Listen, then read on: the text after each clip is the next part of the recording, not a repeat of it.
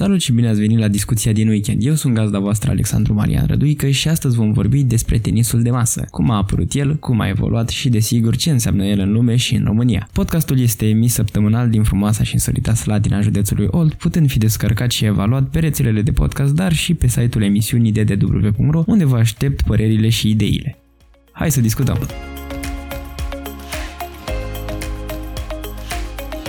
Primul lucru despre care aș vrea să vorbim este cam uh, ce înseamnă tenisul de masă sau, uh, mă rog, ping-pongul practic, din punct de vedere al uh, felului în care este el jucat. Adică este practic un sport în care doi sau patru oameni lovesc o minge ușoară de la unii la alții cu ajutorul unor palete. Adică, în esență, cam asta este... Da, asta e ping-pongul. Practic, în momentul ăla... Eu... El este Marius, elev la un liceu de arte din Botoșan și joacă tenis de masă profesionist de 2 ani. Un, devine un joc destul de competitiv, mai ales uh, între prieteni, pentru că, în general, sportul ăsta se joacă mai mult între prieteni. Bine, aici uh, depinde și de chestia asta, că înainte, în 1880, pornise ca fiind un sport al nobililor și nu era cunoscut sub numele de ping-pong, ci era cunoscut sub numele de tenis de interior. Da, asta am văzut și eu, ba chiar uh, îi se putea spune și un joc uh, uh, nu neapărat nobil, cât regal, royal. Da. El pornind inițial din de mult mai de demult de la un joc numit Tenis Royal sau în momentul de față Real Tennis. Da.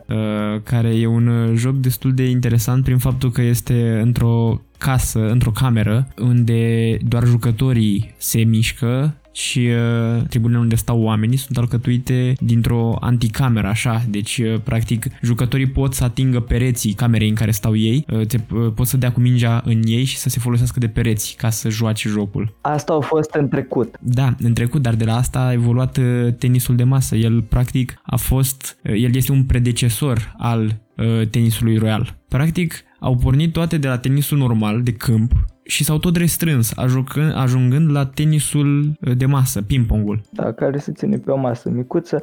Bine, acum chestia asta cu anticamera nu mai există. Când mergi la o competiție de ping-pong, uh, totul se decurcă într-un mod total diferit. Oamenii o să stea în jurul tău, asta o să fie clar. Nu mai poți, nu mai ai voie să dai cu mingea în perete cât să ricoșeze. În momentul ăla se declară că ai dat mingea afară sau uh, la o anumită înălțime. Aici, bine, aici poate să fie și în funcție de noroc, în funcție de cum se decide, că de obicei la un un concurs se ține și un jucător lângă ca și arbitru să, țin, să vadă meciul. Stai puțin, vorbim despre tenisul royal sau despre... Nu, despre tenisul de masă simplu, ping-pong.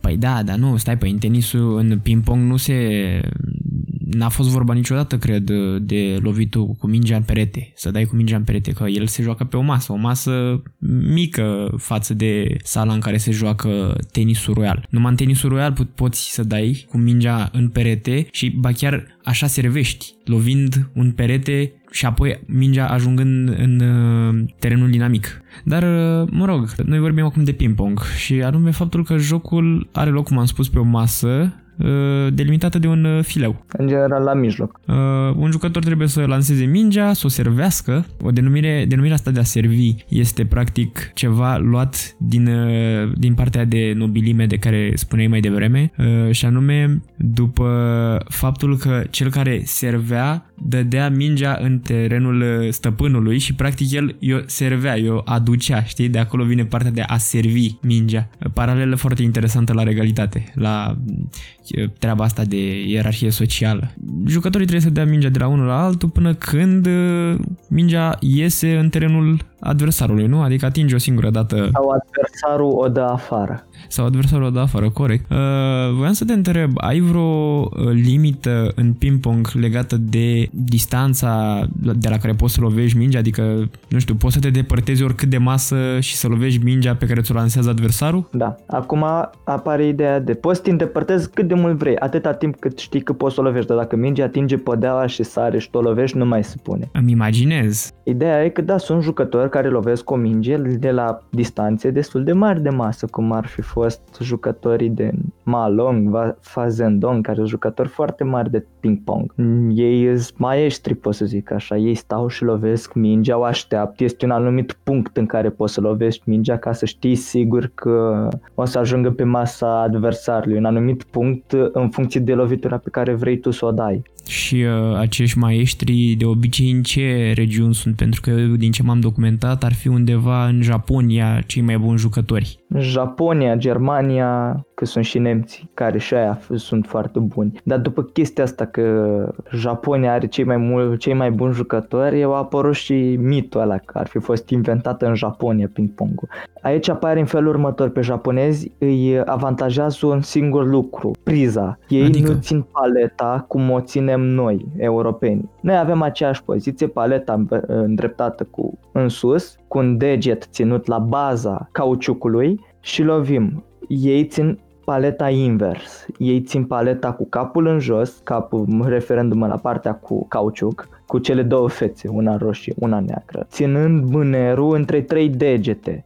Asta mm, lor le oferă un avantaj în momentul în care ei o să aplice loviturile de backhand, pentru că ei nu mai sunt nevoiți să ducă mâna prin rotația încheieturii până jos la bazin, ca apoi să rotească din nou să facă o mișcare în plus când e vorba de spinul de bacon. Ei duc pur și simplu o mișcare scurtă din încheietură. Le e foarte ușor să se întindă pe masă cu priza asta. Am jucat și eu cu priza asta o perioadă bună, mai mult experimental, să văd cum se simte. Mm-hmm. Dar de altă dată pe mine instructorul nu mă lăsa să joc cu priza aia, eu jucam să experimentez eu. Asta îi avantajează foarte mult din punct de vedere pe ei. Un singur lucru o să-i încurce cu chestia asta la mingile înalte. Pentru că ei trebuie să ridice mâna mai sus, să întoarcă cumva încheietura și să lovească sau depinde aici, n-am încercat niciodată. Din punctul meu de vedere mi se pare mai greu. Și cu toții știm că asiaticii sunt mai scunzi. Da, să știi că chestia asta e un avantaj în tenisul da? de masă este o poziție și de obicei ăștia mai scunzi sunt fo- stau mai comod la masă. Cu cât ești mai înalt trebuie să iei o poziție mult mai largă, adică picioarele cât mai depărtate, cât mai joasă, adică să stai pe chirostei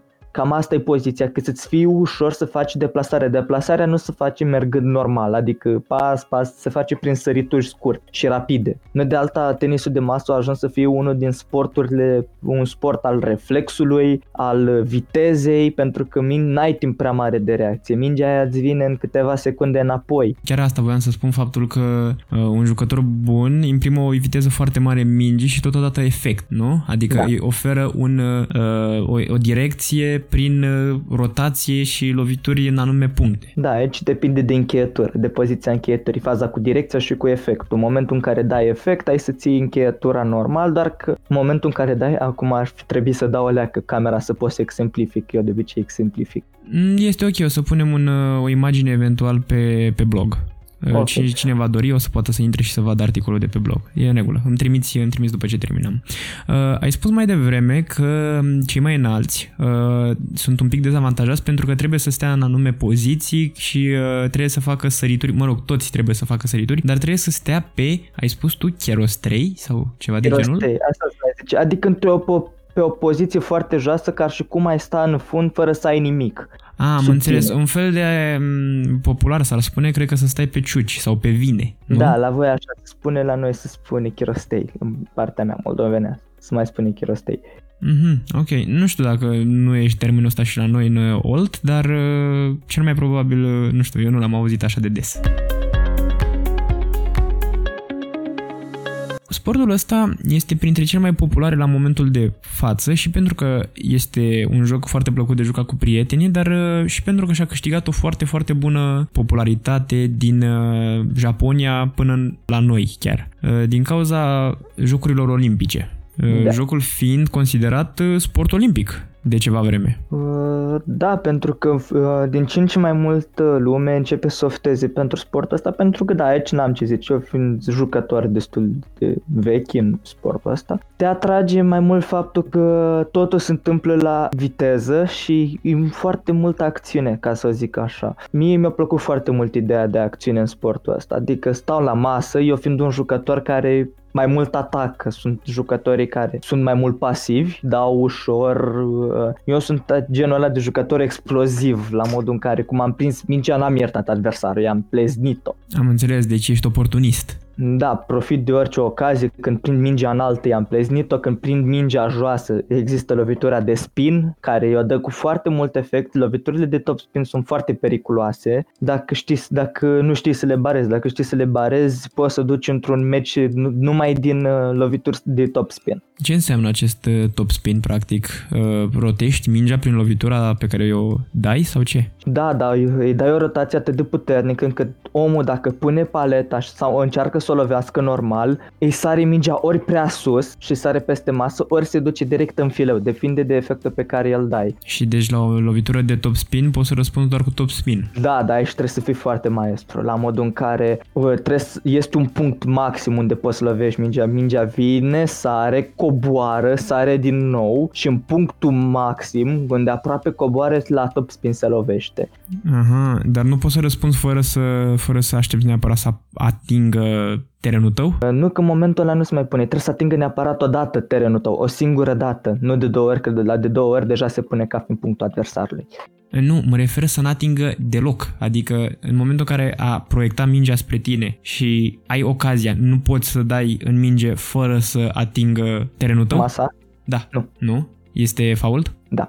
Am înțeles, am înțeles. trebuie să atingă o dată terenul tău ca să facă punctul. Și în plus nu prea ai cum să lovești mingea fără să atingă terenul tău. Cum am zis și înainte, în momentul în care lovești mingea, orice tip de lovitură are un punct culminant. Mingea vine, coboară, se atinge de terenul tău, sare din nou, când ajungi în punctul maxim lovești. Bun, deci dacă lovești oricând altcândva, ești într-un fel într-un dezavantaj de a uh, putea să mingea lovești afară. fileul sau să dai afară. Am înțeles.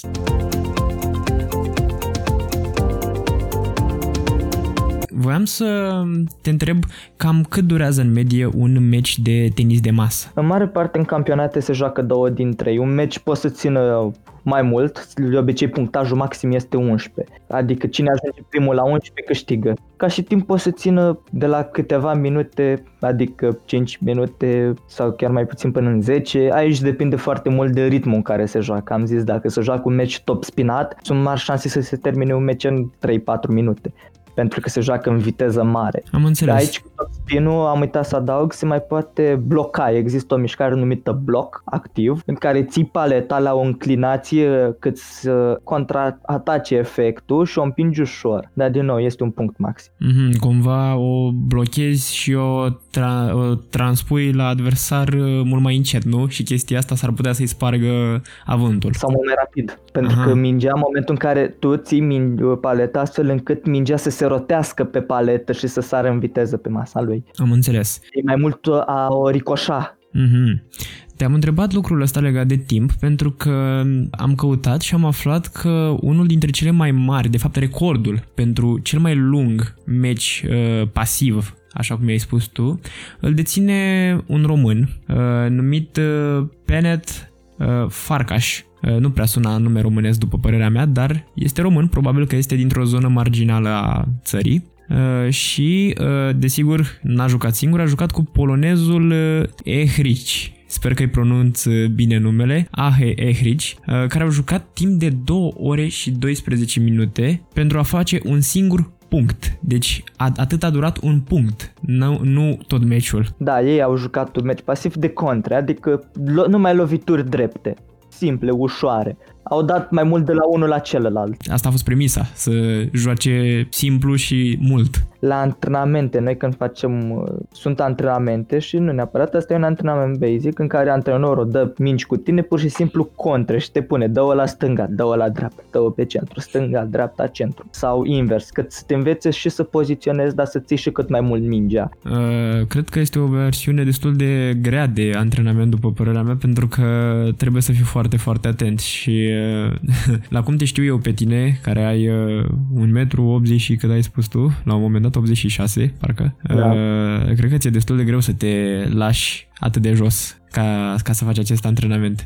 La un moment dat te obișnuiești, îți intră în uh, sânge, vorba aia, e ca și mersul pe bicicletă tenisul de masă. Odată ce l-ai învățat îți rămâne în sânge, te duci la masă, deja știi poziția, paleta întotdeauna se începe pe centru mesei, unde linia aia albă, acolo se ține paleta până se servește. E un mod, e ca și la cursele de mașini, știi, toate mașinile stau pe loc una lângă cealaltă și așteaptă semnal. Așa și aici, aștepți semnalul, adică să servească adversarul. Pentru că dacă ții mâna într-o, hai să zicem că tu te pregătești la masă să dai o lovitură de forehand, adică de față pe partea dreaptă, adversarul ți-o servește în partea opusă, tu nu ești pregătit. Am înțeles și faci uh, pregătirea asta ca să poți să reacționezi la orice, la orice apel orice da. servită. Ca să nu fii prins în dezavantaj, în dezavantajul uh, reacției, să zic așa, pentru că ești prins pe dreapta. Poate tu n-ai o viteză foarte mare de reacție, ți-o dă pe partea opusă și tu trebuie să duci mâna, să dai o lovitură de backhand și până ajungi tu nefiind deja pregătit, o să ia punctul. Da, da, da. Și în cazul de față intră în acțiune acea tehnică a japonezilor de care mi-ai spus mai devreme, în care ei țin practic paleta ca pe un uh, pumnal cumva. Invers, da, cum, țin, cum se ține pumnalul sau cum mai țin unii, să zic așa, sabia invers, da, da știi? Da, da. Sabia cu lama spre antebraț. Da, da, da, am înțeles.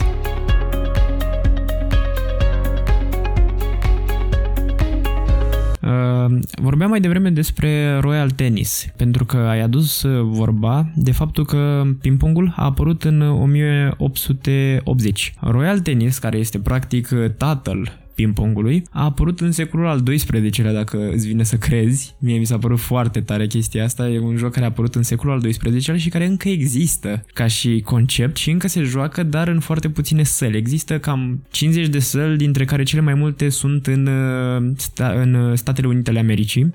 Nu-ți imagina ceva extraordinar. Sunt uh, campionate de Royal Tennis, uh, în care pur și simplu uh, există spectatori care stau în, uh, într-o sală de sport unde sunt niște anticamere, așa, practic, gratii în față, ca să nu poată să intre mingea pe acolo, un fel de grilaje. Și jocul are cumva un regulament care permite să bagi mingea în niște găuri ca să punctezi. Deci, practic, nu pierzi neapărat în momentul în care mingea atinge pământul de două ori sau ceva de genul ăsta. Trebuie să arunci mingea într-o gaură. Și mi se pare fascinant cum de la treaba asta s-a ajuns la ping-pong ulterior, peste 600 de ani. Nu sunt așa mari diferențe la unele aspecte. Da, dar uite, de exemplu, față de ping-pong, unde totul este în miniatură. În jocul ăsta se foloseau rachetele ca rachetele de tenis de câmp pe care le știi și mingea de tenis clasică. Adică nu, nu, de, nu de ping-pong, asta vreau să zic. Totul era mult mai mare, era la o scară mai mare, dar totuși mai mic decât uh, tenisul de câmp. La asta vreau să ajung. Mi s-a părut foarte interesant faptul că s-a ajuns de la ceva foarte mare, de amploare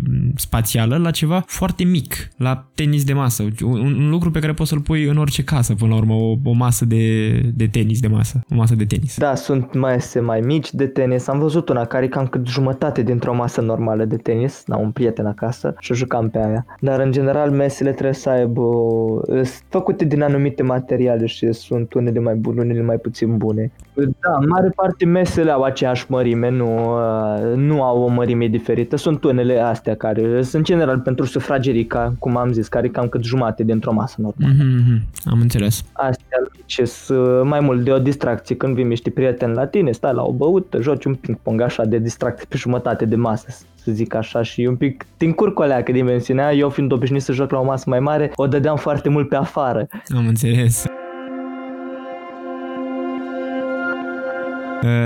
Ce nu te-am întrebat uh, este de cât timp joci tu tenis? Uh, doi ani și ceva. Și în acești doi ani ai reușit să faci totuși performanță.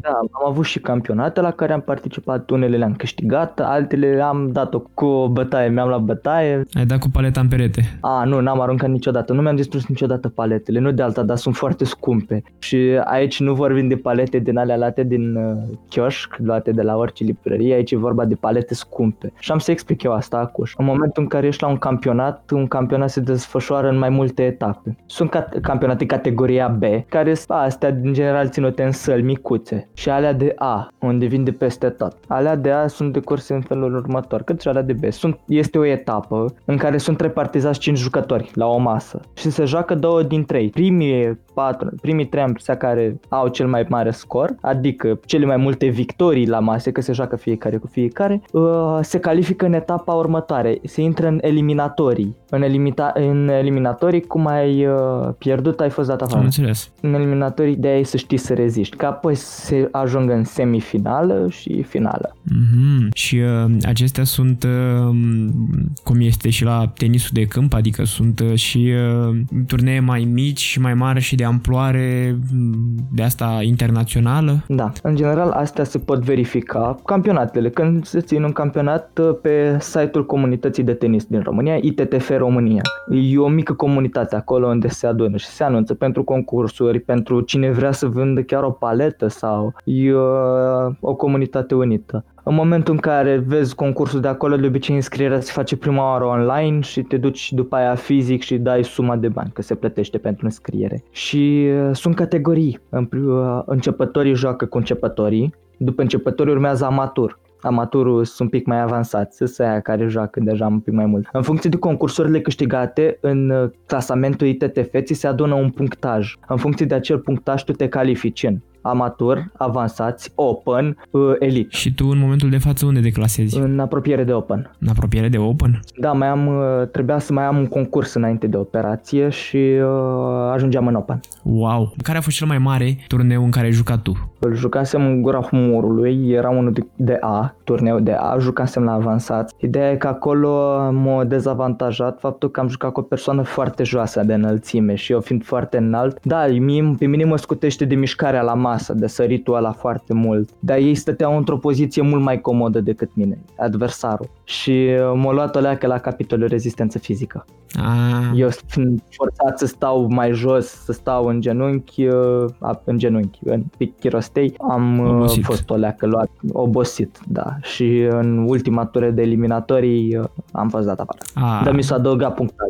Ah, chiar, asta vreau să te întreb, că ai spus de punctaj. Eu știu că și la șac, de exemplu, e tot la fel un punctaj pe care îl câștigi în funcție de meci, dar dacă pierzi un meci, ți se scade punctaj. La tenisul de masă este la fel? Scade și scazi doar dacă nu participi o perioadă lungă de timp. Sau dacă ești chiar din primele ture, la modul în care ai intrat nici bine n-ai ieșit din prima tură, adică aia care îți joacă fiecare cu fiecare, uh, da, ai, mar- ai șanse să pierzi acolo câteva puncte sau dacă nu te prezinți, dacă te-ai înscris și nu te prezinți, pierzi puncte. Mi se pare normal, pentru că dacă te-ai înscris și nu vii, practic câștigă altul prin neprezentare. Da, și în momentul ăla ești dat afară imediat. Încă pierzi mult mai multe puncte dacă ești absent decât dacă pierzi din prima. Și tu când ai fost atunci la acel uh, concurs, acea, acel turneu uh, și ai pierdut cu acel acel, acea persoană scundă, uh, ai uh, pierdut, ai câștigat puncte pentru că erai un pic mai avansat în uh, turneu sau pentru că pur și simplu așa, fiind de așa de mare amploare acel turneu, vă dădea puncte la toți? Nu, am dat puncte pentru că am ajuns mai departe și n-am pierdut chiar printre primii. Am înțeles. Puștiu ăla, da, am impresia că și luat locul 2, în la finala pe locul 2. Măcar nu poți să fii supărat. Recunosc când sunt jucători, da, poate mă enervez și eu la masă când uh, dau într-o minge strâmb sau sunt mingi pe care nu prea am voie să le greșesc și mă enervez și eu și în momentul ăla, na, nu mai sunt așa de concentrat la joc, dar o juca foarte bine. Na, aici n-am ce să zic. Depinde și de chestia asta și depinde și de uh, antrenamente pe care îl faci. Fizic, la tenis de masă, de obicei ești bazat pe genoflexiuni foarte multe, să ai rezistență pentru picioare și uh, eu ce făceam? Sărituri în jurul mesei. Adică? Cu paleta. Stăteam la centrul mesei, cum, ca și cum ați juca și începeam să fac sărituri pentru partea dreaptă și dădeam cu paleta partea dreaptă, sărituri, dădeam partea stângă, sărituri spre dreapta paletă, sărituri spre stânga lovitură, sărituri în dreapta paletă. Hmm. Uh, ca să-mi fac viteza de reacție mai mare în caz că îmi dă mingi foarte scurte, lângă fileu, să am viteză cât să ajung din săritură acolo și să o întorc. Mi se pare extraordinar de, de interesant felul în care îmi spui că vă antrenați pentru că e, e, e complex. E, e foarte interesant că e complex și uh, pentru un joc atât de simplu în esență. Din nou, îl poate juca oricine practic uh, ping-pongul la nivel de uh, cum am vorbit mai, mai, mai înainte, cu, cu prietenii. Dar este uh-huh. foarte complex când vine vorba de antrenament. Dacă vrei să faci performanță, chiar trebuie să muncești. Mult, mai ales fizic. Îi, după un antrenament de genul, eu ajungeam acasă gâfâind. și în momentul ăsta, cea mai bună soluție la antrenament sunt și roboții sunt roboți de tenis de masă, pui mingile în ei, setezi ce efect să-ți dea și unde să-ți dea și ei îți dau. Există același tip de robot și la tenisul de câmp, de altfel, mm-hmm. care îți aruncă mingi de tenis de câmp și trebuie să le lovești. Ei, uh, tenisul de masă e un sport frumos, eu îndemn oamenii să participe la chestia asta pentru că și nu neapărat să se și țină, aici depinde de fiecare, dar cât să încerce să dea o încercare sportului. E uh, un sport chiar foarte interesant. Sportul așa de mare cât a devenit și cât de complex, uite, ca și antrenament uh, este, a pornit de undeva de foarte de jos, dacă stăm să ne gândim. Chiar e uimitor. Este, este uimitor pentru că dacă stai să te uiți la origini, se spune spune. Deci este doar, doar un mit acesta, dar se spune că jocul era jucat de ofițerii din armata britanică uh, ce, se staț- ce staționau în India și Africa de Sud. Deci de acolo a pornit jocul, din India și Africa de Sud, uh, unde se spune că aceștia foloseau capacele cutiilor de la țigări pe post de palete și dopurile rotunjite de la sticlele de vin pe post de mingi și mă rog, cărți de joc pentru fileu, dacă îți vine să crezi. Pare, pare foarte fantastic când te gândești așa, dar are, are un mic sâmbure de adevăr acolo treaba asta, pentru că dacă stai să te gândești, cam astea sunt dimensiunile. Da. Adică pune, faci o scară și gândește-te cât de mare e o bilă de, uh, o, o minge, scuze, o minge, nu o bilă, de ping-pong și, un, uh, și cât de mare este o, un pachet de țigări desfăcut, să-l desfaci cu totul, știi, din uh, toate cele patru părți. Și ajungi, ajungi undeva acolo la cam cum arată, cam cum se simte o paletă și o minge. Practic, e un joc care a apărut din nimic. Asta voiam să spun. E un joc care a apărut din nimic și a ajuns foarte sus. Da, dar până la urmă așa o porni mare parte din sporturi, dacă stai să te gândești bine. Din plictiseală. Da, tipi așa ca noi stăteau la un moment dat să plictiseau, stăteau pe o rocă și dădeau cu picioarele pietre. Hello, ai stai fotbal. A, da, dacă stai să te gândești, cam, cam așa cred că au apărut toate, da.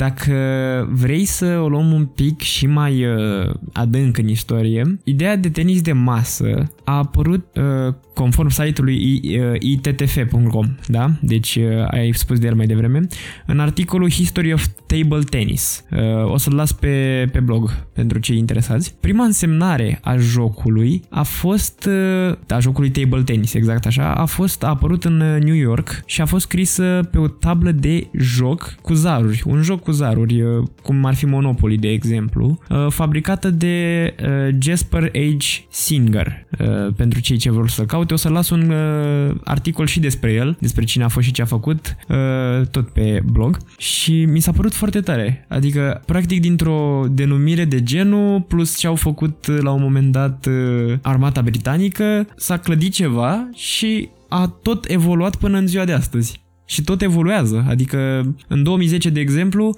s-a declarat că jocul este sport olimpic pentru juniori. S-a trecut la, și la juniori că la senior a trecut în 1900 și ceva. Tenisul de masă o evoluat foarte mult și din punct de vedere a cerințelor, să zic așa. Adică nu poți să joci, te... da, poți să joci amical cu prietenii tenis de masă cu niște palete, acum întorcându-ne și la subiectul ăla, combinându-l cu ce ai zis acum. Nu poți să joci cu orice palete, cu prietenii joci cu astea cumpărate din uh, cap, capătul 1, se numește la bine una din librării, de zic acum așa mm-hmm. mi-a venit în cap, dintr-o librărie. Alea noi în uh, lumea tenisului de masă le spunem material. Adică nu prin defect, anulează orice efect, sunt niște palete care sunt interzise în mod normal de ITTF ca și comunitate. Nu poți să te duci nicăieri să te prezinți la un concurs cu o palete de genul, ești refuzat și respins. Cum mai sunt niște tipuri de fețe de palete respinse, interzise de ITTF, deci nu poți să joci cu orice. Sunt palete și contează foarte mult uh, lemnul, fața, lemnul ăla poate să fie defensiv dintr-un lemn mai uh, dur, mai ofensiv dintr-un lemn mai moale moale, din care să sară de mai tare. Fețele pot să aibă buretele mai gros și să fie mai pentru atac, mai pentru apărare, un burete mai subțire. Aici depinde foarte mult și chestiile astea variază și ca preț, adică o, paleta mea a fost în jur de 2000 de lei. 2000 de lei? Da. 2000 de lei pe o paletă? Da. De ping-pong? Da. Wow! Paletele sunt scumpe, lemnurile sunt făcute din tipuri diferite de lemn, asta e logic. Paleta mea avea un, uh, era un donic, lemnul de la palet era un donic cu schimbător, cu o mică trapă la bază care puteai să pui plumb pentru a-i schimba centrul de greutate. Pe bune? Da. A, asta e un pic ciudat, adică uite cum au făcut, cum au apărut chestiile astea și la mouse. Da. Vai. Cu niște fețe de atac. Eu sunt foarte ofensiv, atac foarte mult și am niște fețe mai dure pentru atac, bustate. Poți să bustezi o față de paletă turnând în general ulei de, ulei de bebeluș, ulei de cocos ulei de mașină. Da, sună comic, dar să știi că merge. Adică mulți practică chestia asta. Să vezi foarte mulți care practică chestia și e permis? asta în tenis. Da, e permis. Adică tu în momentul în care te duci la turneu și ți-aduci paleta de acasă, uh, scrii undeva ce tip de paletă este, ce lemn are, chestii de genul ăsta și mai scrii și la observații, uh, am turnat uh, cocolino pe el, pe ea. nu funcționează chiar așa, dar în general cei care vin cu palete ilegale sunt, trebuie să zic eu, turnați. Nu ai voie cu sandwich, adică mm. iarbă și față normală, iarbă cu burete dacă nu. Iarba ai paleta aia cu zimțișori. Aha, ok. Nu ai voie cu anti-spin. Este o față numită anti-spin Poți să bănuiești ce face. Anulează orice efect, da. Nu ai voie cu fețele de genul. Dar uh, voiam să te întreb că tot vorbești de fețe uh, de, de paletă. Uh, eu am văzut în puținele des când am jucat ping-pong și am și stat la o masă mai mult de o oră că o paletă de ping-pong care nu e distrusă, are două fețe. Una să zicem că e roșie și alta e neagră, deși poate să difere culoarea aia. Care e diferența între ele? Niciuna. Depinde ce fețe pui. Poate să fie aceeași firmă, aceeași față, cum am eu un Tenergy 05 pe ambele părți și exact aceeași față, doar cu culori diferite. Depinde cum te înțelegi tu cu o anumită față. De obicei probezi, vezi, te duci la un prieten. Bă, dăm și mie paleta ta alea că să probez. Îți place fața aia. Cum se numește? Nu știu, Tenergy Shining Dragon. Ok, poate am să-mi iau și eu una. Așa funcționează fața cu fe- fa- faza cu fețele. Fețele o să fie întotdeauna negru și roșu. Mm-hmm. Dar pe astea le poți schimba așa ca, habar n-am, vopseaua la mașină, ca... Da, dar uh, este un anumit procedeu. În momentul în care dezlipești fața de pe paletă, se deslipește cu grijă să nu rupi buretele. Mm-hmm. Se curăță buretele de ce mai rămas și lemnul la fel. Se curăță de Uh, vopseaua veche, pentru că e exact ca și prilandezul vopseaua aia. Știi ce e prilandezul? E un, uh, un adeziv care nu se, se aplică, când se aplică se așteaptă să se usuce și apoi se lipește. Și în momentul în care deslipești rămâne ca o cojiță de cauciuc. Am înțeles. Se cauciuc, devine ca un cauciuc. Da, da, se da. curăță de ca acel cauciuc care a rămas de la vechiul lipit, după care se aplică vopseaua, eu vopsea, vopsea, pu, lipiciu e un lipici special pentru palete, un fel de prilandez, ca un, dar combinat cu aracet, e o formulă ciudată, miroase super ciudat. Hm. Se dă pe ambele într-un mod uniform, de obicei cu un burețel. Se dă într-un mod uniform pe ambele părți, adică și pe buretele de pe față și pe paletă, pe lemn. Se lasă la uscat, se lipește cât să nu prindă aer. Se lipește ușor, de obicei eu când făceam o paletă cu tatăl meu, puneam, unul ținea fața și celălalt ținea o chestie metalică și dădea ușor ca și cum mai întindea aluatul. Și dădeam uh, ușor, ca să, cât să eliminăm aerul dintre față și lemn după care se pune la presat. Se pune cu niște greutăți la presat ca să fii sigur că tă bine pe paletă și ăsta e procesul de a lipi o față pe paletă, de a schimba fața. E suficient de complicat cât să fie amuzant. Pe bune. Mi se pare așa de amuzant că ceva care în teorie e foarte simplu Uh, ca și concept să schimbi o față de minge, de o față de paletă, e atât de complicat, chiar comic. Nu știu, la mingi există ceva de genul? Adică te uiți la ceva când îți iei o minge de ping-pong, în afară de eventual, nu știu, la campionate poate se verifică sau vi se dau mingile care să fie de o greutate anume, pentru că cred că contează într-un fel. Sunt două tipuri de mingi. Alea ieftine care sunt dintr-un plastic atât de subțire încât uh, se simte sărăcia din mingea respectivă și sunt mingile alea de le cumperi pe net, cât nu mai țin minte câte o cât e, stai să mă informez alea că sunt uh, 45 de lei, 50. Mm, deci undeva la sub un leu mingea. Da, e- și sunt un pic mai groase, se simte, e un pic mai gros, e un alt material. Am înțeles. Știi din ce au fost făcute la început uh, mingile astea, acum când au apărut ele? Au fost făcute din uh, plută acoperită cu material de 50 de milimetri cu un material așa de 50 de milimetri. Asta au fost când jocul uh, încă nu a apăruse complet și era cumva o, o derivație a jocului Gosima, care a fost făcut de un londonez în anul 1891. Îl chema John, Ion, uh, uh, John Jenkins ca și uh, idee. Dacă ci- pentru cine știe jocul Gosima, e o derivată a tenisului royal. Cam cel mai apropiat de tenisul de masă. Asta că veni vorba de mingile de, de joc. Uite, ca să-ți dau un exemplu cam cât ar costa, bine, noi de obicei luăm fețele second hand, adică puțin, ne asigurăm că nu sunt foarte uzate, contează și uzura feței. Uh, O, ma- o față originală TNRG 05 cum am eu e în jur de 3 milioane. Wow! Singură față de cauciuc de gen e în jur de 3 milioane. Păi și stai puțin, o singură față de cauciuc e 300 de lei, cealaltă față tot 300 de lei, mă gândesc că îți pui ambele fețe. 600 și lemnul de poate varia. Eu am avut un lemn făcut la comandă și a costat un pic mai mult. Deci tu ai zis că ai avut o paletă de 2000 de lei. În ideea în care fețele împreună fac 600, 1400 de lei lemnul? Da. Deci mi se pare enorm pentru o bucată de lemn. Chiar atât de tare contează felul în care își distribuie pu- centrul de greutate? Aici știi cum e, mai plătești și brandul. Aha, deci dacă îți cumperi uh, palete de ping-pong uh, de la Apple, costă mai mult. Dacă ți iei o paletă de la Apple, ai mai are șanse să te alegi cu o paletă în jur de 10.000 de euro. Deci Stai, hai există? să recomand. Nu, nu există. M-am speriat. Să fi fost ai paletă. Ai, le dau eu două după cap. Uh, Fețele contează foarte mult și modul în care îți construiești paleta. Uite, sunt și palete la 5 milioane. De obicei, asta mi se pare interesant. La competiție, dacă vezi ceva ce-ți place, ei au întotdeauna standuri, un shop acolo cu firmele. Butterfly, Yola, sunt firmele mari. Cred că este cel mai bun loc în care să-ți faci reclamă la firme, la firma ta de palete până la urmă sau de uh, echipamente, dacă stai să te gândești. Adică, na, te duci la un campionat de tenis de masă. Te aștepți să găsești așa ceva pe acolo și uh, astea mari cred că sunt cele mai uh, văzute, cele mai bine văzute. Da, uite, părerea mea, unul, da, poți să te uiți la lemne și la fețe. Chiar recomand, dai de fețe foarte bune, originale, scumpe, dragi, partea a doua, lemnele la fel. Dar tricourile, pantaloni și papucii nu prea merită luați. Sunt mai mult să porți să se vadă. Bă, uite, vezi, eu am tricou cu Yola sau cu Butterfly sau cu Donic, știi? Care sunt trei mari titani în, teni- în lumea asta a produselor pentru tenis de masă. Ah, ai, ai spus de chestia asta. E- Pe cine ai recomanda ca și branduri de paletă, paletă și atât? Uh, tocmai am zis, Donic, Yola și Butterfly sunt titanii. Să o leacă mai scumpe, uite, eu chiar pot să recomand dacă știți oameni care joacă tenis și au fețe nu foarte uzate, puțin, să vă uitați o leacă la față, să vedeți că de obicei în momentul în care el ți oferă, poți să dai o leacă cu paleta să vezi cam cât de uzată e sau se vede, se simte pe Cum îți dai cauciuc. seama?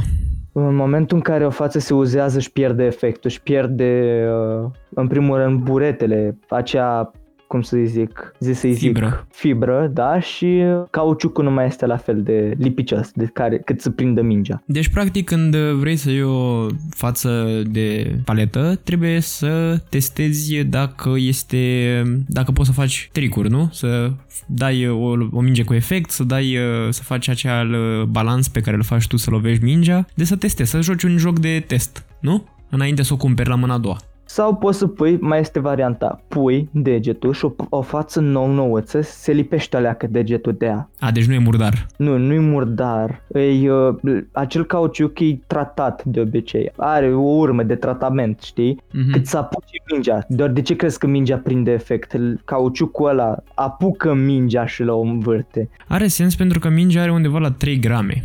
Da. Și uh, poți să pui și se simte. Și când apeși, poți să apeși chiar o leacă, deși nu e foarte recomandat. Pe față se vezi și buretele cam cât de grose. Deci dacă vrem să ne luăm o, o paletă sau pur și simplu găsim într-un loc, să zicem, ne ducem la câte un hotel, că da, după cum știți, la hoteluri mai sunt uh, mingi, uh, ăsta, mese de tenis de masă. Dacă vrem să vedem doar de probă, așa, cam cum sunt acele palete, putem să punem mâna pe ele și dacă sunt alunecoase, cu siguranță ceva nu e bine. Și ca să evitați alea uzura asta ușoară, adică dacă vreți să întrețineți mult mai mult paleta, este metoda de a o șterge, dar pentru a o șterge sunt, două, sunt spray speciale, asta unu. Este, asta e varianta numărul 1 și e un pic mai expensiv. Cred că chestia asta m-a costat cel mai mult la kitul meu, paleta mea, că paleta mea a venit cu spray, lemn, chestia asta, cu fețele. A, deci hai că n-a fost 1400 de lei. Nu, nici chiar 1400.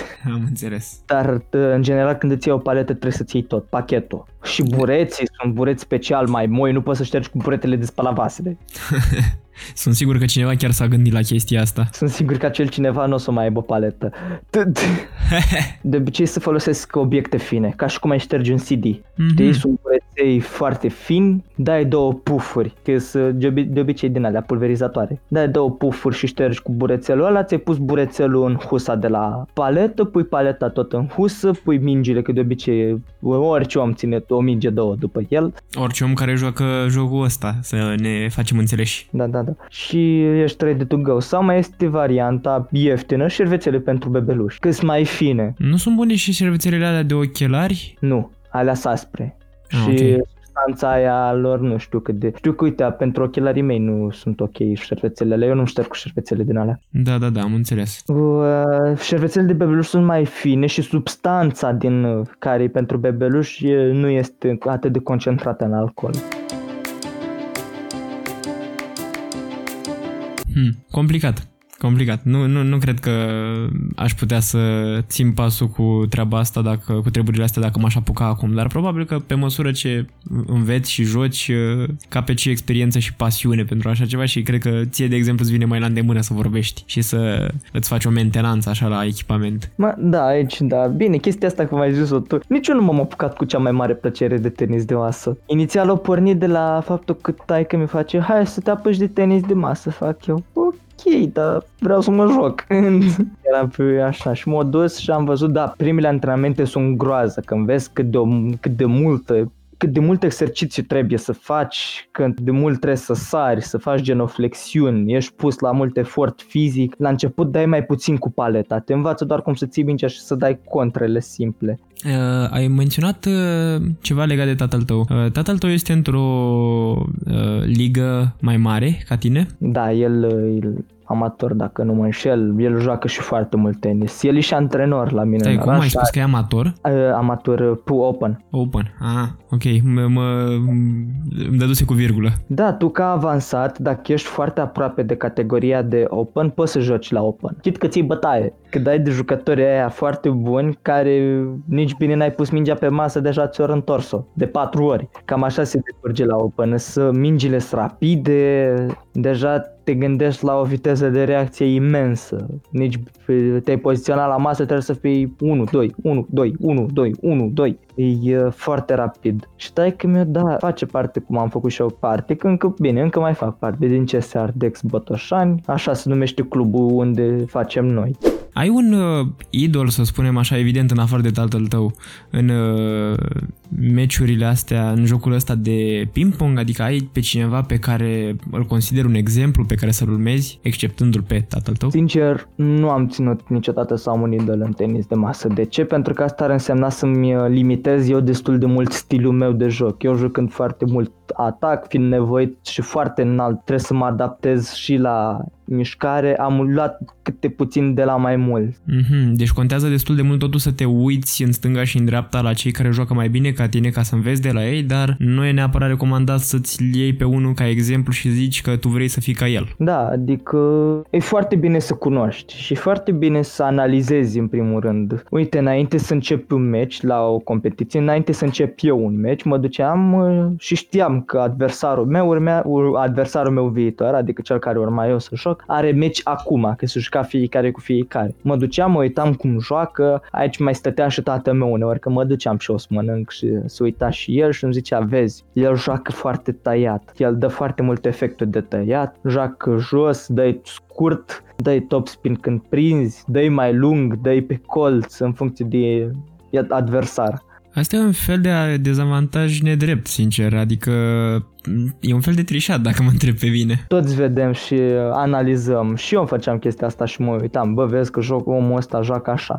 Dar vorba e ușor de zis, greu de făcut. E ușor să vorbești din afara jocului, e greu să practici, da. Adică mie îmi zicea, dă mai lungă, dar poate meciul ăla el juca și s-a adaptat la un alt stil de joc, știi? Nu prea poți să spui că e trișat. Tu poți să vezi doar ce făcea în momentul ăla. Hai da, să zic da, că da. poți să vezi un punct, două slabe, dar uh, pot să știu, eu în momentul ăla știu că am și eu vreo două, trei puncte și el poate le știe că m-a văzut jucând într-un meci anterior. Aici contează și nu e vorba să-l analizezi și în stilul de joc, ci e vorba să-l analizezi și pe el ca psihic. Adică să vezi, se enervează ușor, e un om calm chestiile astea pentru că știi că dacă se enervează ușor poți să-i dai niște mingi tari să îl conduci, el se enervează și pierde cumpătul și nu se mai concentrează. Am înțeles, practic îl, îl tachinezi. Da, într-un fel da. Așa știu că eram eu, eu am fost un om destul de impulsiv, mă enervam destul dacă greșeam foarte mult, mai ales minci care nu trebuia să le greșesc, mă enervam. În momentul ăla pierdeam. E de așteptat la început, în orice loc te enervezi la început, dar dacă ești pasionat, cred că poți să învingi treaba asta și să te reușești să te concentrezi și să treci peste.